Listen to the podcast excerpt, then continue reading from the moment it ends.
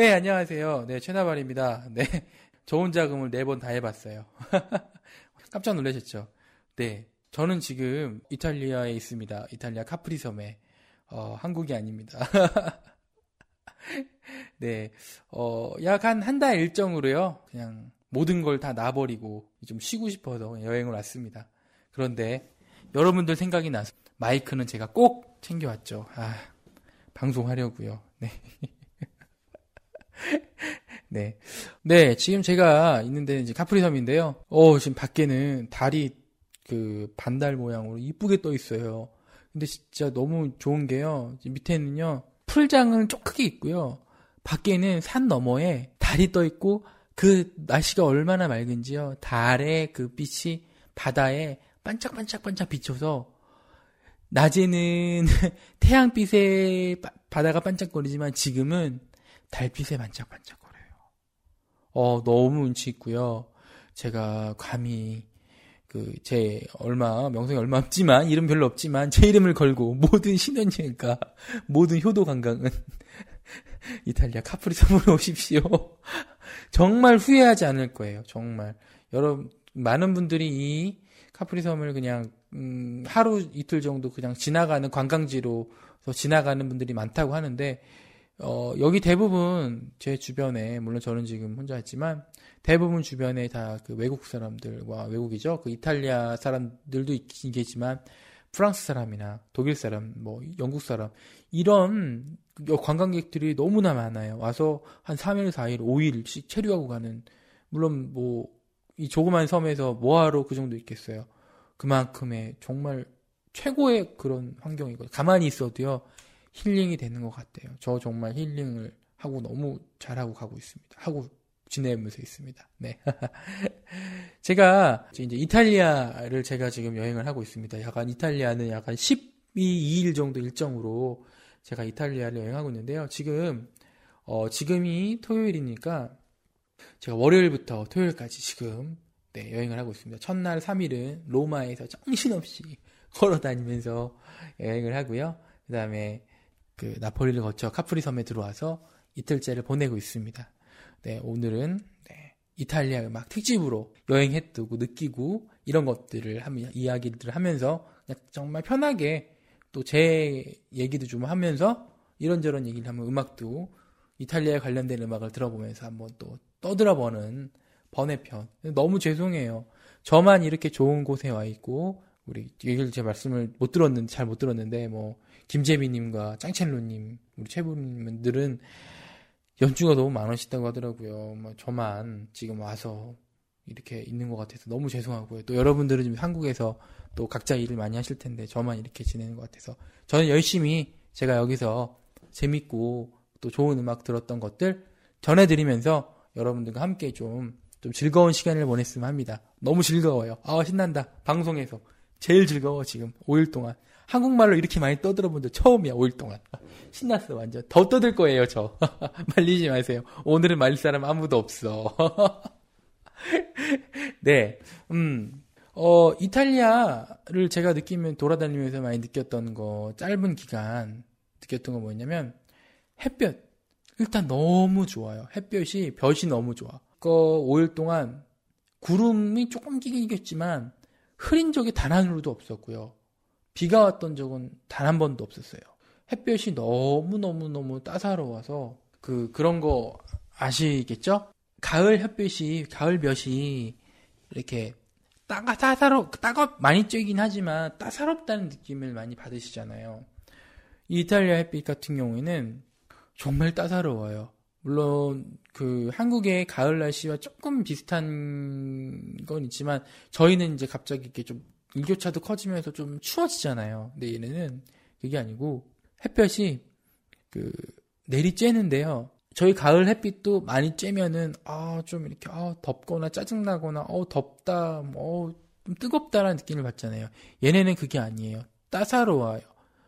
너무 너무 너무 밝은 그 햇볕이 저한테 내리 쬐잖아요. 그게 기분이 나빠야 되는데 너무 기분이 좋아지고요. 바람 자체도 살랑살랑살랑 불어주면서 너무 시원한 바람이 불어서 기분이 나쁘지가 않고 너무 선선하고 그래서 어 긴팔을 입고 다니는데도 덥지가 않아요. 신기하죠. 저도 너무 신기했어요. 긴팔을 입고 좀 두꺼운 스웨터 입고 다니는데도 덥지가 않아요. 그래서 오늘 너무 기분이 좋게 여행을 다니고 있답니다. 여행 제가 여행이라서 기분이 좋은 걸까요? 햇볕을 받으면 다 싫을 텐데. 네. 그래서 네, 제가 들은 느낌이 뭐냐면 아 이탈리아 음악도 이렇게 유쾌할 수밖에 없겠구나. 날씨가 이렇게 너무 밝고 좋고 선선하고 어느 한 곳을 흠잡을 지 없이 놀기 정말 좋은 날씨거든요. 그러니까 이탈리아 음악도 밝고 화려하고 낙천적인 수밖에 없구나. 물론 오페라로 들어가면 비극이 좀 있긴 있지만요. 그건 좀 논의를 하고요. 항상 이렇게 밝고 화려할 수밖에 없고 이런 기후적인 문제, 이런 환경적으로 문제에서 조금 더 이렇게 이런 음악이 나오지 않을까라는 생각이 들어요. 그래서 제가 로마의 곳곳에 오페라 토스카의 배경이 됐던 곡도 있고 또 이탈리아 그 맨델스존 교향곡 이탈리아의 4번 이탈리아의 배경이 된 곡이 많거든요. 그런 얘기들 조금 해보려고 해요 오늘요. 그리고 또 뭐 저희가 카프리 섬이나 나폴리 에 관련 깐쪼네 이야기도 좀 해보고요. 네, 그런 이야기들 좀 해보려 합니다. 먼저, 제일 먼저, 제 로마에 와서 좀 느낀 건데, 일단, 사람들이 정말 서울만큼 복잡한 것 같아요. 차도 정말 많이 다니거든요. 근데 차가 다니는데, 신호등이 거의 없어요. 정말 신기한 것 같아요. 그게 신호등이 거의 없는데, 사람들이 그걸 막 알아서 지켜가면서 간다는 게 너무 신기해요. 인도나 이런 데도 신호등이 없다고 하지만 그거랑 또 다르거든요. 교통경찰도 없어요. 횡단보도 사람들이 물론 신호등이 정말 복잡한 데 신호등이 있지만 신호등이 대부분 없어요. 없고 횡단보도 떡 하나 있고 알아서 눈치껏 딱 가면 돼요. 근데 신기한 건 관광객이나 이런 사람이 사이 서 있으면 웬만하면 다 이렇게 차들이 멈춰주더라고요. 저희 나라 같으면은 바빠서 막 그냥 다 이렇게 빵빵하고 갔을 텐데 그만큼 좀 여유가 있는 것 같다는 느낌을 들어요. 저만 지금 박물관 돌아다녀야 되고 뭐 돌아다녀야 되고 그래서 막 오, 오 어떻게 어떻게 어떻게 어떻게 막 정신없이 돌아다니는데 이 사람들은 그게 아니고 음뭐 일 하다가도 그냥 점심 시간 같은 경우는 한두 시간 또 이야기도 하고 카페 같은 데 앉아서 이야기도 하고 떠들기도 하고 또 10시에서 1시 반, 야, 11시에서 1시까지만 일하고 또 오후 4시, 뭐 상점들은 대부분 그렇더라고요. 관광객 상대로 한다는 건 빼고요. 쉬었다가 또 저녁에 또 6시부터 나와서 장사하고 이런 것들이 조금 어떻게 보면 좀 여유가 있는 것 같아요. 저희는 항상 계속 나는 저는 한국에 있으면서 계속 왔쁘게 왔다 갔다 왔다 갔다 다니지만 그런 게 좀 없는 것 같아요. 그렇지만 음, 그 사이에서도 좀 이렇게 바쁘게 바쁘게 움직이는 사람들 많더라고요. 또 재밌는 거. 저는 이제 피자를 너무 좋아해서요. 피자를 먹으러 정말 유명한 피자집을 이제 막 소문소문해서 찾아서 갔는데 어쩔 어쩔 6시 반부터 연다는 거예요. 와 알고 봤더니 이태리 사람들은 물론 낮에도 피자를 먹지만 대부분 저녁에 피자를 먹는데요. 저희는 그냥 아침 먹고 저녁에도 점심도 먹고 다 먹지만 얘네들은 저녁에 피자를 많이 먹는다고 하더라고요. 그래서 헛걸음 쳤던 게 한두 번이 아니었어요. 처음에는. 그래서 결국은 먹고 싶어서 그 저녁에 시간까지 막 돌다가 그 집 가서 피자를 먹었는데요. 아, 너무 맛있는 것만 많이 먹어서 포동포동 살만 쪄서 큰일입니다. 아이쿠. 네, 그러면 어, 오늘 첫 번째 얘기할 곡은요. 어, 맨델스존이 작곡한 이탈리아 교향곡입니다. 어, 맨델스존이 여행을 많이 참 많이 한 작곡가였는데요. 어, 그 중에서 이제 이탈리아를 여행을 하면서 자기가 느꼈던 거를 작곡한 곡이었습니다.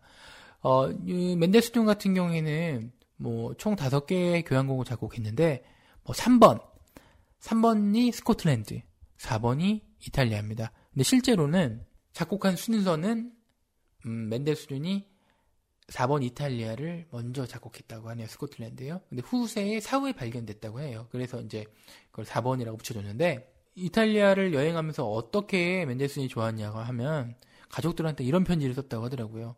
어, 맨델스존이 읽었기를 나는 지금 새로운 힘을 얻어 작곡에 몰두하고 있습니다.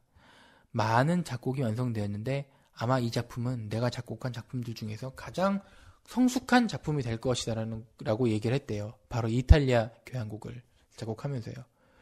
그런데 아이러니한 게 좀 있긴 있어요. 뭐냐면 그 멘데스존 자체는 이탈리아 음악을 상당히 좋아하지 않았다고 하더라고요. 왜냐하면 이탈리아 음악이 너무 가볍고 화려하기만 했대요. 그 독일 음악은 음, 멘델스존은 독일 작곡가였으니까요. 독일 음악의 그 깊고 풍부한 그런 게 없어서 좀 싫었다고 하더라고요. 그래서 하루는 일화가 있는데 그 멘델스존이 그 여행을 하면서 이탈리아 여행을 하면서 이탈리아 오케스트라를 앉혀놓고 하이든의 천지창조를 연주를 하려고 했대요. 근데 연습 중에 연주자 그 이태리 연주자들이 지루한 거죠. 너무 무겁고 딱딱하고 어려워서 못하겠다 그래서 좀 상처를 받았대. 결국 연주를 못했다는 얘기가 있더라고요. 어, 아까도 말씀드렸지만 날씨가 너무 좋아요. 이탈리아 사람들은 특유의 유쾌하고 그렇기 때문에 아마 따분한 거 싫어할 거예요. 저도 여기에서 따분한 거 싫어, 싫어하게 될 것 같더라고요. 네. 아, 그, 어, 제가 오늘 들어볼 거는 다 들어보면 좋아요. 멘델스존의 교향곡 그 4번 이탈리아 같은 경우에는 1악장도 좋고요. 2악장도 좋고 3악장, 4악장. 이 너무 좋은데 저희는 오늘 1악장만 들어볼 거예요. 근데 이제 안 듣는 악장에 잠깐 소개를 해드리면 2악장은 안단테 콘 모토로 되고, 되고요. 빠르게는요. 인상적인 게 뭐냐면 그 집시풍의 그 멜로디를 한번 들어보세요. 멜로디를 장송곡 같이 연주를 하게 돼요. 근데 인상 깊은 건 장송곡 같은 연주하지만 그렇게 어둡지가 않다는 거예요. 어, 그리고 오보에 바순, 그 비올라가 같은 선율을 연주하면서 같은 유니질 연주를 하는데 그 부분이 정말 특징적으로 그 중저음이지만 너무 안정감 있게 인상 깊게 다가와요. 네, 그거를 한번 유의하게 들어보시면 되겠고 3악장 콘 모토 모데라토 같은 경우에는 원래 다른 거는 빠른 스케레초 3악장 춤곡이 많이 들어가지만 여기서는 그렇게 이렇게 물론 빨리 하는 경우도 많긴 많지만 느리게 가요. 마치 그 우아한 춤을 추듯이 빠른 악장이 아니고요.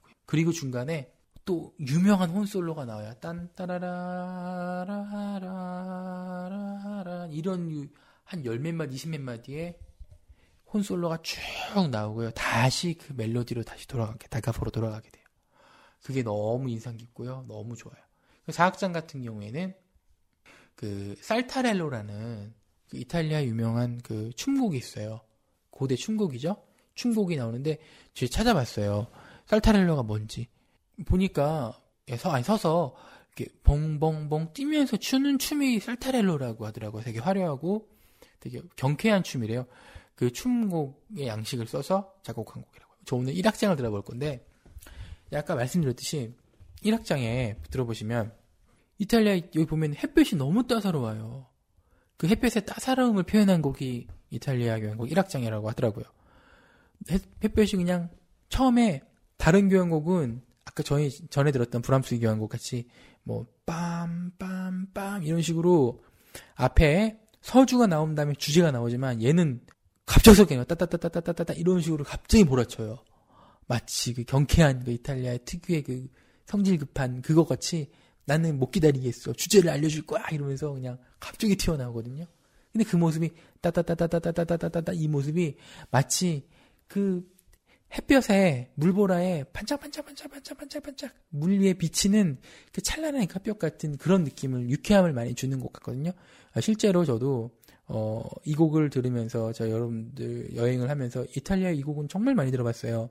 들어보면서 햇볕이 너무 따사로운 비추는 거에 그 음악이 너무 좋아요. 그래서 제가 느끼기에 아 이번 가을 한국에서도 가을에 햇빛 따사로운 햇빛에 이탈리아 교향곡을 들으면 너무 좋겠다는 생각이 들어서 오늘 한번 들어보려고 네, 이 1악장을 여러분께 소개시켜 드리려고 준비를 했습니다. 네, 이곡 1악장은요. 어, 다른 곡들은 뭐 4분의 4박자나 4분의 2박자 이게 빠른 걸로 가, 더라도 4분의 2, 4분의 3으로 하는데 여기는 8분의 6박자 마치 춤곡 같은 네, 이, 춤곡 같은 느낌으로 가서 인상적으로 나온 곡이거든요. 그 부분을 한번 들어보시면서 아까 말씀드렸던 반짝반짝반짝 거리는 그 햇볕에 반짝반짝 거리는 느낌에 들어보시면 좋을 것 같아요. 네, 그러면은 멘데스존의 교향곡 제 4번 A 메이저 OP 번호 90번 이탈리아 1악장 듣고 돌아오겠습니다.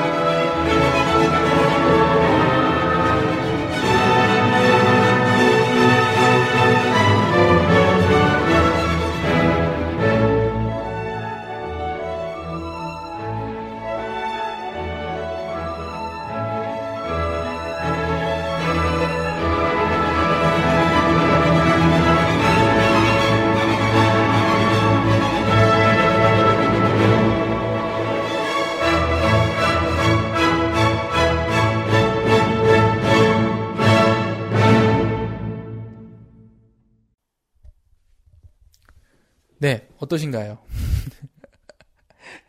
불빛에 맞아 반짝반짝반짝 하는 게 느껴지나요? 뭐 저만 느꼈나요? 아, 지금, 아, 지금 창밖으로 보이는 그 달빛에 비치는 그 바다의 모습이 저만 보이는 게 너무 안타깝지만 제가 한번 사진을 찍어서 보여드릴 수도 없고, 아, 너무, 너무너무 좋네요. 이 부분을 저도 지금 여러분과 틀어드리면서 제가 들어봤는데 지금 너무 좋아요. 네. 그걸 같이 느낄 수 있으면 너무 좋을 것 같아요. 네. 잠깐 웃긴 얘기 하면요.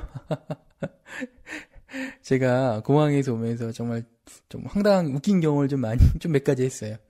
그 네덜란드에서 넘어와서, 아, 제가 이제 경유를 해서 왔거든요? 경유해서 왔는데, 거기서 이제 네덜란드에서 이제 로마로 들어오기려고 중간에 환승을 하는데, 어, 상당히 빡빡하게 굴더라고요. 그, 요즘은 이유를 모르겠는데, 중국 사람들이 불법 처리가 좀 많은지 동양인들만 보면 입구 심사를 상당히 까다롭게 하더라고요. 왜 왔니? 뭐, 뭐, 넌 돈 얼마 있니? 여기서 얼마니 머물 거니? 너네 머무는 장소는 어딨니? 까다롭게 굴더라고. 정말 제가 운이 나쁜 건지 다른 그 유럽 있는 애들 자리 뒤에 있으면 되는데 정말 운이 나쁜 건지 제가 정신이 없었는지 중국 그 관광객도 뒤에 쓴 거예요. 근데 막 아, 너무 힘들게 하는 거예요. 제 앞에서 저 뒤에 있는데 15분 동안 막 실갱이를 하더라고요. 뭐, 뭐, 너, 뭐, 아까 말씀드렸지. 돈 있니? 뭐, 어디 가니? 여자 깐깐하더라고요. 그래서 제 차례가 딱 됐는데, 긴장을 했죠. 영어로 이렇게, 그렇게 능숙하게는 못해서 하는데 갑자기 저를 딱 보더니, 저를 보더니, 강남 스타일? 이러는 거예요. Yes 강남 스타일. 그러면서 너무 재밌게 얘기하더라고요. 그래서 저는 딱 찍어주면서 제가 그 통과대를 말춤 추면서 통과했어요. 그랬더니 일사천리로 웃으면서 아 이거 참 까다로운 세계 통관에서도 그 싸이 씨의 덕을 많이 봤네요. 말춤 추면서 들어가니까 그 공원 검색 때도 그냥 웃으면서 다 같이 말춤 추면서 통과했어요. 정말 잊지 못할 경험. 아, 여러분들도 나중에 혹시 외국 나가서 조금 곤란한 일이 생기면 젊은 친구들한테 일단 말춤 추면서 한번 뛰어보내 보세요. 와, 그럼 다 해줄 거예요. 정말 신기한 게 뭐였냐면, 제가 요즘 숙소에도, 숙소에도 좀 다른 얘기인데요. 아침에 일어났는데 꼬마애가 제가 봤을 때 고등학생 정도 돼 보일 거예요. 얘네들이 이제 나와서 일광욕을 하려고 하는데 밑에서 싸이, 싸이의 그 이제 막 그 강남 스타일을 틀면서 놀고 있는 거예요. 깜짝 놀랐어요. 이런 아무런 상관없는 데서 들린다는 거. 와, 인기가 많긴 많구나. 유튜브 3억 명이 넘는 4억 명 가까이 되는 게 괜한 얘기가 아니구나. 와, 대단하더라고요. 또 다른 얘기는 또 언덕에 올라가는 케이블카 안에서도 위에서도 그 직원들도 저를 보더니 이제 한국 사람처럼 딱 보이나 봐요. 그래서 강남이다 이러면서 같이 말춤 추면서 좀 놀았어요. 아, 필히 필히 배우셔야 돼요. 외국 나가시는 분들 말춤 꼭 배우셔서요. 꼭 배우시면 이게 어렵지 않아요. 배우시면 많은 도움이 될 겁니다. 앞으로도 계속 좀 곤란하면요. 말춤 추면서 놀게요. 큰 걸 맞습니다. 네. 재밌는 얘기였고요. 네. 저 몰랐, 또 몰랐던 점이 있었는데요. 제가 이제 로마를 여행하면서 또 몰랐던 점이 하나 있어요. 저는 이제 로마가 물론 역사나 문화나 이런 뭐 예전에 중심지고 뭐 뭐 카톨릭의 총본산이고 이런 건 알고 있었지만 오페라 토스카의 배경이 됐던 거는 몰랐거든요. 그건 몰랐어요. 근데 알고 봤더니 거기에 있는 한 성, 뭐 천사의 성이라고 하는 뭐 세인트 안젤리코라는 뭐 성이 천사의 성이라고 하는데 그 배경이더라고요. 그리고 토스카가 처음 초연됐던 데도 로마의 그 오페라 극장이고요. 지금은 폐허가 돼서 뭐 잘 사용을 안 하고 있지만 깜짝 놀랐어요. 좀 부끄럽죠. 그 장소는 좀 알고 있어야 됐는데 뭐 우연하게 책자를 보다가 오 깜짝 놀랐어요. 그래서 아 이제 이 얘기를 좀 말씀을 좀 드려야 되겠구나라는 생각이 들어서 지금 말씀을 드리게 되는 거예요. 음, 그 로마에 보면요, 어, 로마에 이제 그 예전 고대 로마 시대에 그 정치 경제 문화의 중심이었던 지금은 폐허가 됐거든요. 포로 로마로라는 그게 있어요. 예전에 뭐 로마 그 경제 문화의 중심지였대요. 포로 로마로 네, 캄피돌리오 언덕이라는 뭐 콜로세오 그 근처에 너머에 바로 그 포로 로마로라는 고대 지금은 유적인데 경제 문화의 중심지가 있거든요. 네, 그리고 포로 로마로 넘어서 또 로마를 관통하고 있는 광 이름이 테베레 강이라는 강인데요. 그 테베레 강변 옆에 토스카의 배경이 됐던 천사의 성이라는 게 있습니다. 네. 근데 여기 사실은요, 정말 역사 유서가 깊은 곳인데요. 여기는 뭐였냐면, 고대 로마에, 로마 제국이 멸망 전에 이제 로마 제국에 하드리아누스 황제의 그 묘가 있는 곳이에요. 영묘라고 하죠. 근데 이 하드리아누스 영묘요, 영묘가 참 여러 가지 이제 로마 역사와 함께 기능이 좀 바뀌게 되는데요. 로마 제국의 말기에는 이제 말하자면 그 외세의 침략을 맞는 방호용 보루 말하자면 보에 기점을 하다가 10세기에는 바티칸 궁정을 방어한 요새가 됐다가 12세기에는 거룩한 천사의 성이라는 castle 뭐 세인트 안젤리스코 castle 뭐 상트 안젤리코라고 하죠. 그런 이름으로 바뀌었어요. 또 특이하게 1527년에 독일 용병들이 로마를 약탈할 때 교황의 피신처가 되기도 했고 후에는 정치범들을 수용하는 고 처형했던 감옥이 되기도 했죠. 이 성에서 토스카의 배경이 시작되게 되는데요. 이 오페라는 프랑스의 극작가 빅토리앙 사두르가 사, 죄송합니다. 빅토리앙 사르두가 1800년대에 격변하는 로마 정치 상황을 배경으로 쓴 희곡 라토스카를 푸치니가 오페라로 만든 작품인데요. 오페라에서는 음, 여러 가지 종교와 정치 이런 원작의 내용이 많이 사라지긴 했지만 음, 원래 그 극적인 표현들은 훨씬 더 비극적인 거는 더 극적으로 표현되고 뭐 음악이나 이런 거는 잘 절묘하게 짜임새가 있게 됐습니다. 네. 하드리아스 황제 영묘가 거룩한 천사의 성으로 별리게 된 거는 여러 가지 전설 때문인데요. 예전 509년에 음, 교황 그리고리우스가 로마의 페스트를 퇴치하기 위해서 기도를 하기 중에, 하던 중에 그 꼭대기에서 칼집을 넣고 있는 미카엘 천사의 환상을 보았다고 해요. 그리고 그 후에 이를 기름하여 미카엘 천사의 형상이 여기 세워지게 되고요. 그래서 천사의 성이라고 후에 때 불러지게 됐다고 하더라고요. 네. 근데 먼저 이 오페라에 들 좀 알, 듣기 전에, 나기 전에, 먼저 이 곡을 이해하기 위해서는 그 당시에 이탈리아 정치적인 좀 상황을 조금 알아야 될 것 같거든요. 근데 이탈리아는 로마 제국이 멸망을 하고 그 후에 끝없이 외세 침략을 받았대요. 근데 이 당시에 어떤 일이 있었냐면 나폴레옹이 이제 이탈리아를 이제 점령을 하게 돼요. 어, 그래서 이 사두르 원작에 등장을 하는 나폴리의 왕 페르난도 페르디난도 4세의 왕비 마리아나 카롤리나가 무능한 왕을 제치고 실권을 잡게 되거든요. 왕비는 당시 자유 상징이던 나폴레옹 생을 견제를 하게 돼요. 신프랑스파를 탄압을 하다가 1798년 나폴리가 프랑스군에 함락되자 시칠리아로 도망가게 돼요. 그리고 그 사이에는 로마와 나폴리에는 공화정이 선포가 되고 그렇지만 후에 이제 프랑스가 또 지게 되죠. 그리고 나폴리아 공화국이 나폴리아와 로마의 공화국이 공화정이 무너지게 되고 다시 왕비가 권력을 잡고 엄청난 복수를 하게 돼요. 그리고 여기 오페라 토스카에 등장하는 로마 총감 스키, 스카르피아는 바로 그녀의 하수인이었던 거. 또 후에 1800년 6월 14일에 오스트리아 프랑스가 다시 이제 이탈리아 북부에서 이제 전쟁을 하게 되는데요. 초반에는 오스트리아가 압도해서 승리한 걸로 알고 있었는데 알고 보니 후반에는 이탈리 아니 프랑스가 이기게 된 거죠. 근데 그 사실은 오스트리아가 승리한 것으로 이제 전해지게 돼요. 그래서 오페라 이제 토스카는 프랑스가 패한 줄 알고 성당지기가 기뻐하며 성당으로 뛰어드는 그 모습에서 시작을 하게 되거든요. 근데 재밌는 건 6월 17일 낮부터 다음날 새벽까지의 줄거리인데 오페라가요. 세 명의 주역들이 모두 하룻밤 사이에 다 죽는 것으로 끝나게 돼요.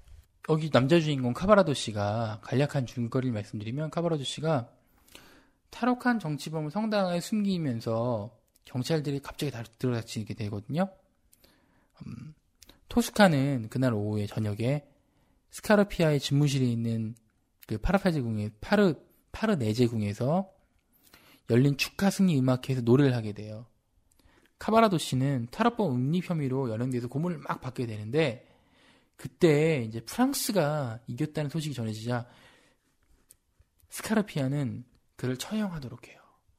토스카는 연인을 구하기 위해 스카르피아와 하룻밤을 보내게 되는 걸 받아들이게 되고요. 스카르피아는 그 대가로 두 연인을 풀어주게끔 하고 신복에게 그 카바라도 씨를 가짜로 이게 살해하라고 완전히 총살하라고 눈치를 하고요.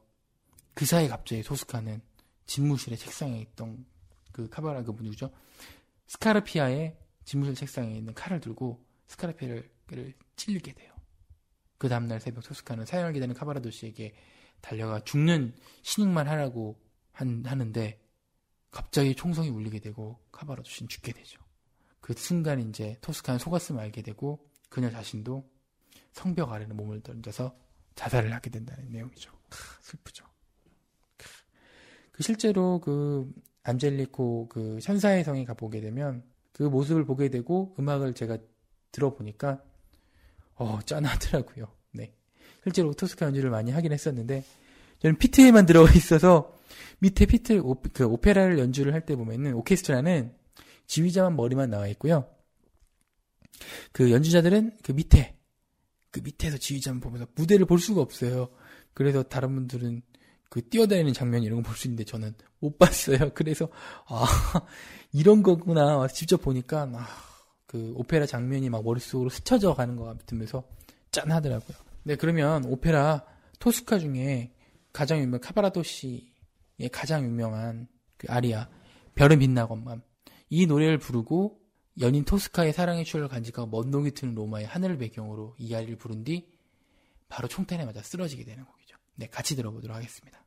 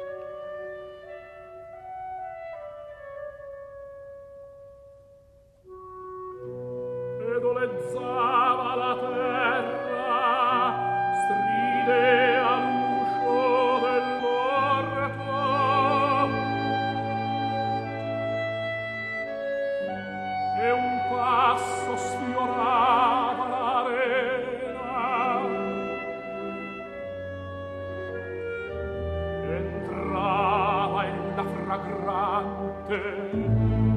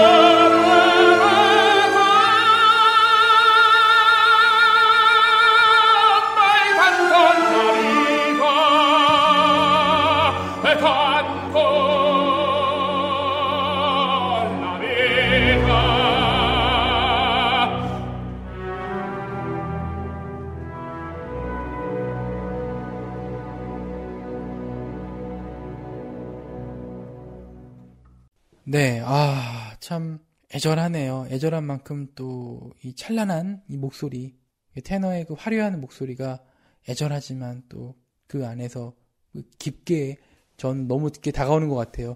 시제 그걸 보면서 듣고서 왔는데 그 애절한 모습이 저에게 좀 다가온 것 같습니다. 아, 실제로 이제 로마를 오시고 이럴 기회가 있으시면 꼭 한번 그 천사의 성 그것도 중요하거든요. 바티칸에 나와서 쭉 나오시자마자 바로 있는 화해의 길을 따라 쭉 가면 바로 천사의 성을 연결되거든요. 직접 오셔서 그 천사의 다리 그 옆에서 이제 꼭 한번 토스카의 별이 긴다는 것만 한번 들어보시면 어, 너무 좋으실 것 같아요. 꼭 강추하겠습니다. 네, 저는 지금 그리고 음, 오늘은 어제 이제 나폴리에서 배를 타고 페리를 타고 고속 페리를 타고 약 30분 정도 어, 들어오면 이 카프리 섬이라는 데가 있거든요. 어, 여기는 푸른 하늘과 그 푸른 바다, 반짝이는 햇빛, 너무 좋은 날씨, 기후 너무 너무 좋아요.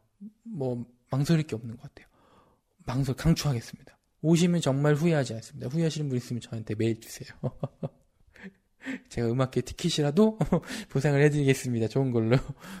그럴 리 없으실 거예요. 정말 너무 좋아요. 여기 와보면 좀 놀랐던 게 뭐였냐면, 여기가 그 로마 고대 황제들의 휴양처였대요, 휴양처.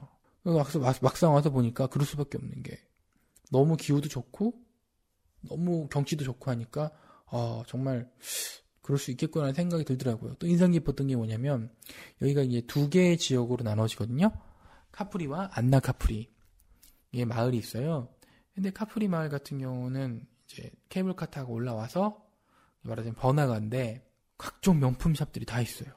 뭐 에르메스부터 해서 뭐 까르띠에 뭐 종종 이런 부티크 샵들이 그 조그만 섬 안에 조금 조금 조금 조금 조금씩들이 엄청나게 다 있고요.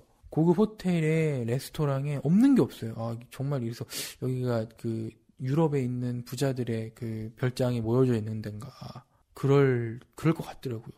어, 없는 게 없어요. 그 인상 깊었던 게 테니스장. 얘들 테니스장을 좋아하는지 몰랐는데 테니스장 그렇게 잘 가꿔져 있는 테니스장을 본 적이 없어요. 테니스 치고 싶더라고요. 처음으로 테니스가 배우고 싶어졌어요. 어, 나폴리 하면 저 나폴리 지나왔는데 나폴리 앞이 딱 보이거든요. 나폴리 하면 생각나는 게 뭐가 있으실까요? 피자? 예, 피자. 저 나폴리 피자. 너무 좋죠. 여러분 한 가지 아셔야 될 거. 피자는 아까 말씀드렸듯이 저녁에 먹는다. 나폴리 하면 떠오르는 건 이제 깐쪼네. 전에 말씀드렸지만 이탈리아 이제 미뇨, 나폴리 깐쪼네가 유명하거든요. 뭐 오솔레미오, 뭐 산타루치아, 도라오라 소렌토로 이게 이제 가장 대표적인 이제 이탈리아 나폴리 깐쪼네인데 제가 한 가지 또, 또 특이한 경험을 했어요. 여기에 이 푸른 동굴이라는 데가 있거든요. 그 밑에 선착장에서 보트를 타고 푸른 동굴로 가거나 아니면은 안나카풀이라는 그 아까 말씀드렸던 그 언덕에서 버스를 타고 내려가서 가는 데가 있는데 왜 푸른 동굴이냐면 동굴 안에 들어가 보면 물이 정말 푸르다 못해 파란 그 빛을 띠게 되는데요.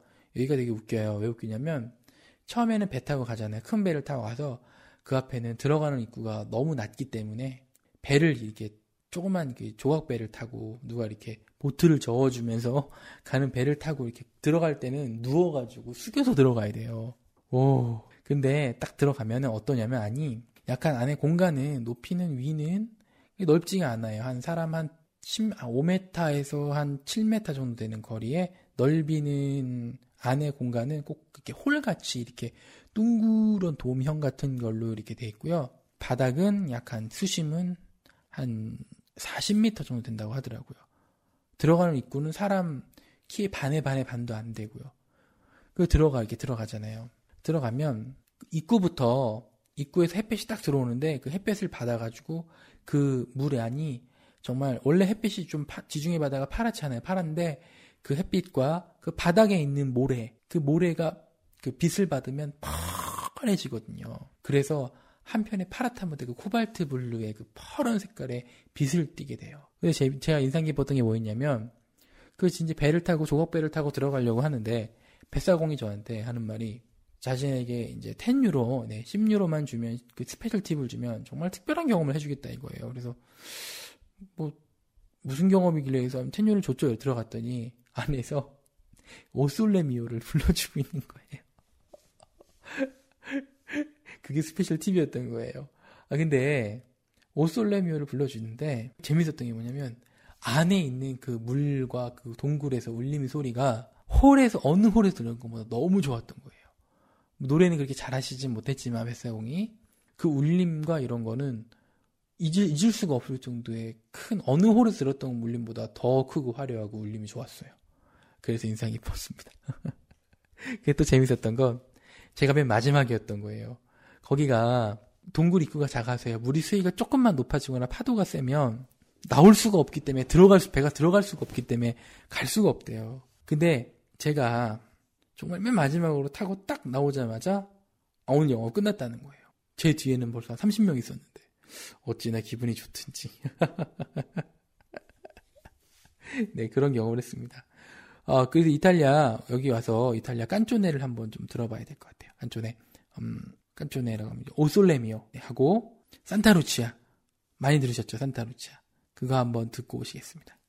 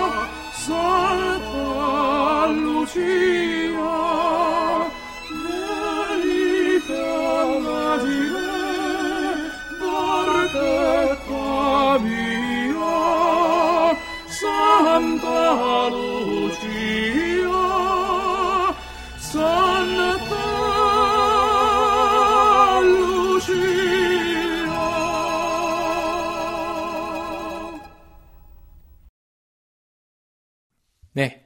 어떤가요? 나폴리아 항구가 느껴지시나요?